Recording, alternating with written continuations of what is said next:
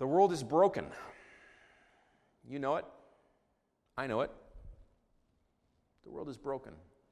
But that's not how you have to stay. You, my friend, can live heaven's way. Here's how James chapter 3. Not many of you should become teachers, my brothers, for you know that we who teach will be judged with a greater strictness. For we all stumble in many ways, and if anyone does not stumble in what they say, they are a perfect person, able also to bridle their whole body. If we put bits into the mouths of horses so that they obey us, we guide their whole bodies as well. Look at the ships also. Though they are so large and are driven by strong winds, they are guided by a very small rudder, wherever the will of the pilot directs. So also, the tongue is a small member, yet it boasts of great things. How great a forest is set ablaze by such a small fire, and the tongue is a fire, a world of unrighteousness. The tongue is set among our members, staining the whole body, setting on fire the entire course of life, and set on fire by hell. For every kind of beast and bird, of reptile and sea creature can be tamed and has been tamed by humankind. But no human being can tame the tongue. It is a restless evil full of deadly poison. With it we bless our Lord and Father, and with it we curse people who are made in the likeness of God. From the same mouth come blessing and cursing. My brothers, my sisters, these things ought not to be so. Does a spring pour forth from the same opening both fresh and salt water? Can a fig tree, my brothers and sisters, bear olives, or a grapevine produce figs? Neither can a salt pond yield fresh water. Who is wise and understanding among you? By his or her good conduct, let them show them, let them show their works in the meekness of wisdom. But if you have bitter jealousy and selfish ambition in your hearts, do not boast and be false to the truth. This is not the wisdom that comes down from above, but is earthly, unspiritual, demonic.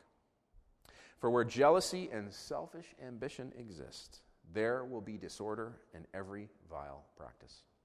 But the wisdom from above is first pure, then peaceable, gentle, open to reason, full of mercy and good fruits, impartial and sincere. And a harvest of righteousness is sown in peace by those who make peace. Man, it's so good. James chapter 3. There are some big ideas that I want to touch on really quickly out of verses 1 through 16. I'm going to preach to you today verses 17 and 18. But I want to hit the big ideas real quick. And fortunately for us today, the big ideas can be encapsulated very simply. Here they are. First big idea um, what you say is evidence that you are broken on the inside. I find it really sobering that no one can tame the tongue. That means that despite our best efforts, even our lifelong efforts, we will never get to the point where we have completely tamed the restless evil that is our tongue. You've heard it said perhaps from the scripture that out of the abundance of the heart, the mouth speaks. So the tongue is a problem not because it's a problem in and of itself. The tongue is a problem because it confesses that which lies within. That's the big idea. You are broken on the inside, and what you say is evidence. The other big idea, real simple two ideas from 16 verses. Um, you are broken because the world is broken. That's why. You are broken because the world is broken. And it's important to uh, highlight the consequences of that brokenness, which show up in verse 16.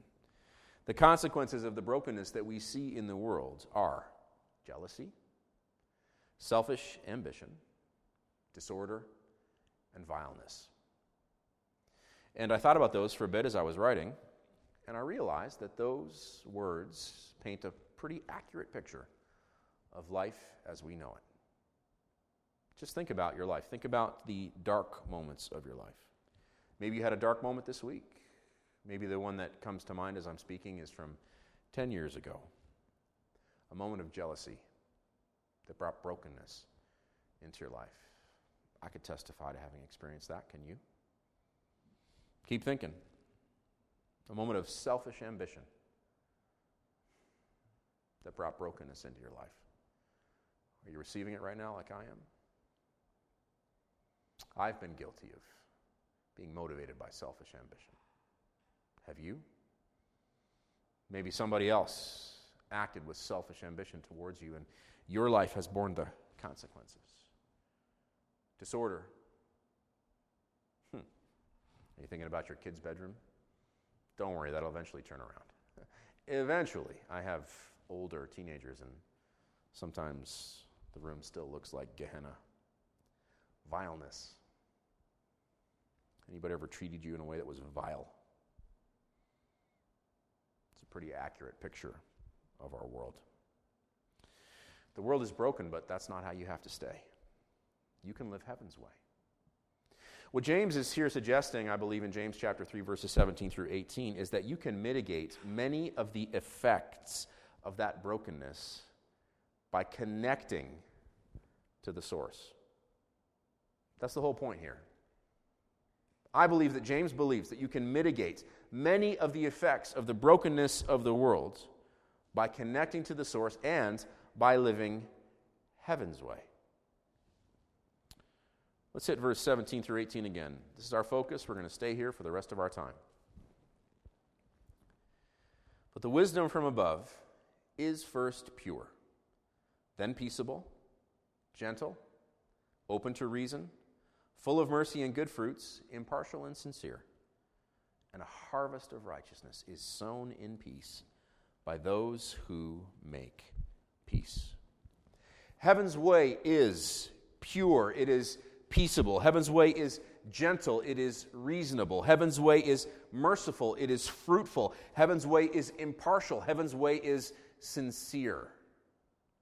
That's what heaven's way looks like. And you get there with peaceful, faith filled hard work that spreads. And because you do this rooted in Jesus, you can do it fearlessly, contentedly, while manufacturing peace. That's the entire sermon right there. You're welcome. But since we have 10 minutes, I figure I might as well unpack it for you point by point, right quick. Heaven's way is pure. What does it mean that heaven's way is pure? Pure means, in the New Testament sense, modest, immaculate. You know why heaven's way is pure? Because it doesn't hinge on you. That's why it's modest. When you realize that heaven's way hinges on the King of heaven, on Jesus Christ Himself, you realize it's got nothing to do with you. And when you realize that the fate of the world's got nothing to do with you, it is very helpful in helping you be modest. Amen? It's not about me, it's not about you. It doesn't hinge on you. Hinges on Jesus. I can be very modest given that fact. It's not super difficult to trace that truth from you know the big cosmic context.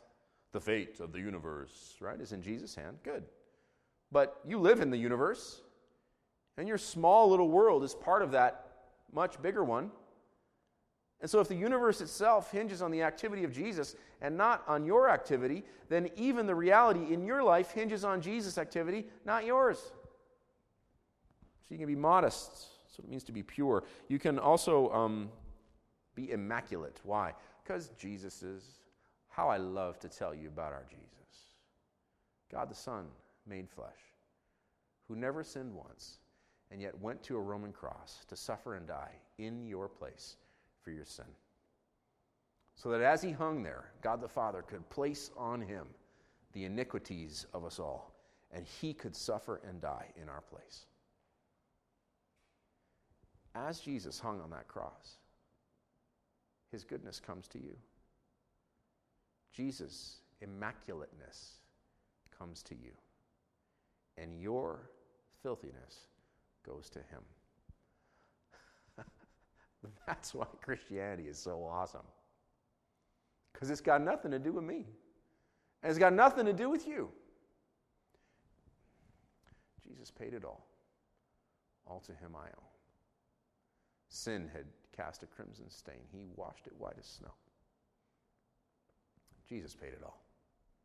So you can be modest and immaculate because this has nothing to do with you. Hallelujah in this house. Heaven's way is also um, peaceable. What does it mean that heaven's way is peaceable? It means disposed to peace. It also means profitable. Sometimes Greek interpretation is difficult, so it means those two things at the same time peaceable, disposed to peace, profitable. So here's the disposed to peace part. You may not be at peace 100% of the time. That's okay. It's not a huge relief. In fact, that teaching should bring you peace. Have you ever felt bad that you're like not batting a thousand when it comes to how successfully you follow Jesus? Welcome to the club. It's okay. Okay? None of us bat a thousand. Nowhere near a thousand, in fact. Okay, to be peaceable means to be disposed towards peace. This means this is the growing tendency in your life.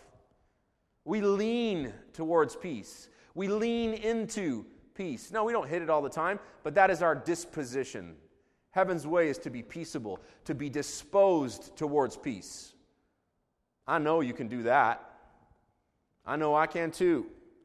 We can introduce a disposition towards peace into our lives. The poet uh, C.T. Studd had something to say about profitability when it comes to the way of Jesus. Very famous, very short poem. You may have heard it, in fact, your grandparents surely did. Only one life, twill soon be past. Only what's done for Christ will last. C.T. Studd knew a thing or two about profitability. Only what's done for Christ will last. I want to invite you today to remember that peace comes from leaning into Jesus' eternal kingship. It's quite sobering to think that if the poet is correct, and I believe he is correct, his poem is based in the clear teaching of the New Testament, that only the works that are done in Christ will have any staying power whatsoever. If you bring that ruthlessly into your life and examine the things that you do with most of your time, and then honestly determine how many of those things are actually done in Christ and to Christ and for Christ and through Christ, you may find that what? One, two, three, four, five. I don't know. What's the percentage in your life of the things that you do are in really no way oriented towards Christ and his kingdom at all? If that's the case, then think about how much time you spend focusing on those things, things that will not last. Heaven's way is profitable because it is rooted in Jesus' kingship. Hallelujah. Heaven's way is also gentle. Gentle means um, equity, clemency, means to be merciful, to moderate the severity of judgment. I love this. Heaven's way is to give grace. This is one of my favorite through themes in all of the story of God and his people. Whenever I come to it, I point it out in this exact same way. You may have heard me say this before. If you're hearing me preach today for the very first time, then you're hearing my bias in this area for the very first time. I believe that because heaven's way means to give more grace, that you and I should cut ourselves and the people around us a little more slack. I believe that allowing the grace that God gives to dwell in your heart and then to be given through you to others is how you walk out the royal law. You shall love the Lord your God with all your heart, soul, mind, and strength, and you shall love your neighbor as yourself. So you cut yourself a little bit of slack, and then in so doing, it free, receive it. It frees you up to cut others in your life a little bit of slack. Have man, have you been being too hard on people?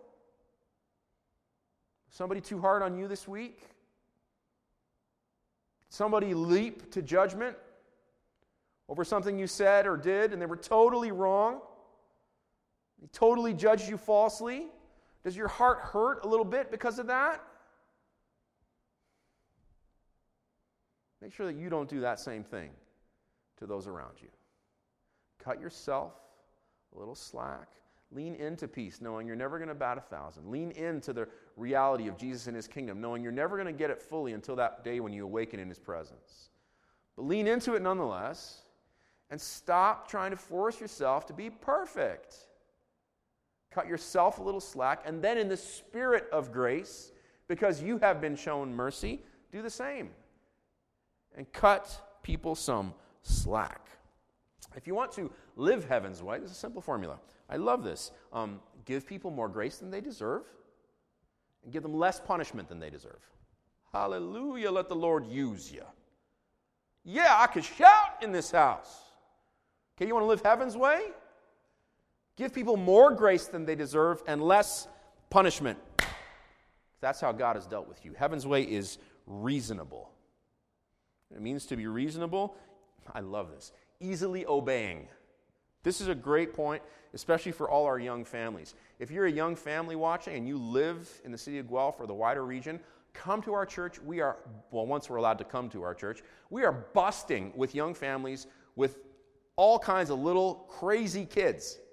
Okay, so if that's you, this is for you today. You will be able to identify with this like gangbusters. Here we go. You want to live heaven's way? Um, be reasonable, also known as stop acting like a two year old. Stop acting. two year olds are the devil, small d. You know it, I know it. What do two year olds act like? They are very quick to judge, they are very quick to react they are very slow to obey. what are two year old's um, favorite words? Usually their first word is no, and their first sentence is don't want to. Could I get a witness? Could I get a witness? Don't, don't want to. Don't want to. Stop acting like a two year old. If you want to live heaven's way, admit your two year oldish tendencies and crush them in Jesus' name.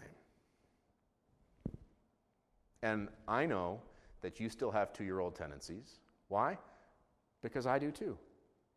And we are all humans. We are all on the same journey. We are very much the same. So uh, let's stop it. Let's learn to be merciful.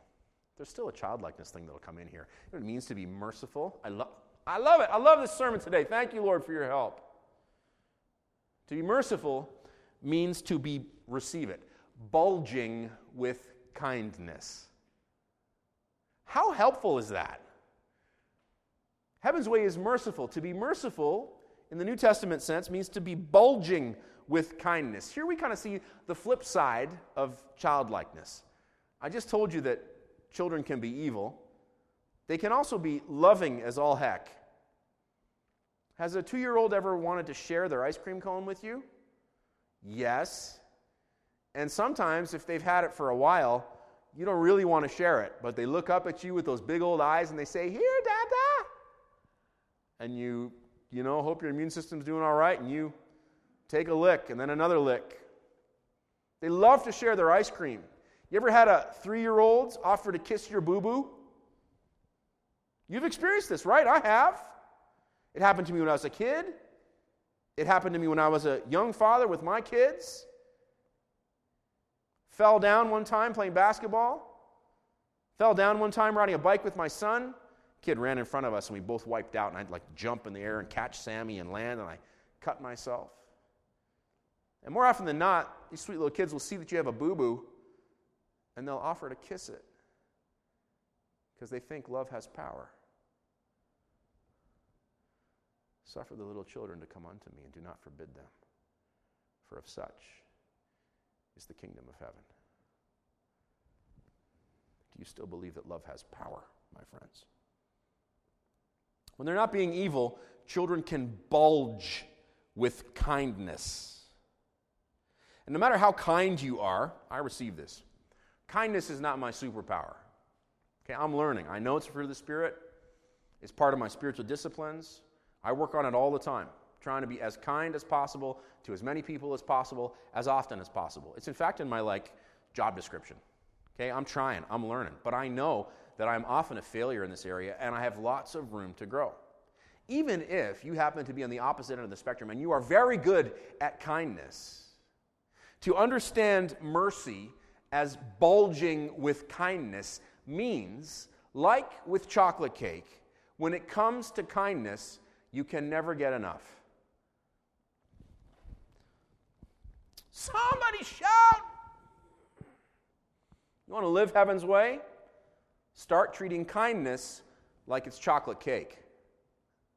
and somebody said, Amen. Hey, if a bunch of you end up making chocolate cake this week because of this sermon, um, shout me out. I'd love to see it online.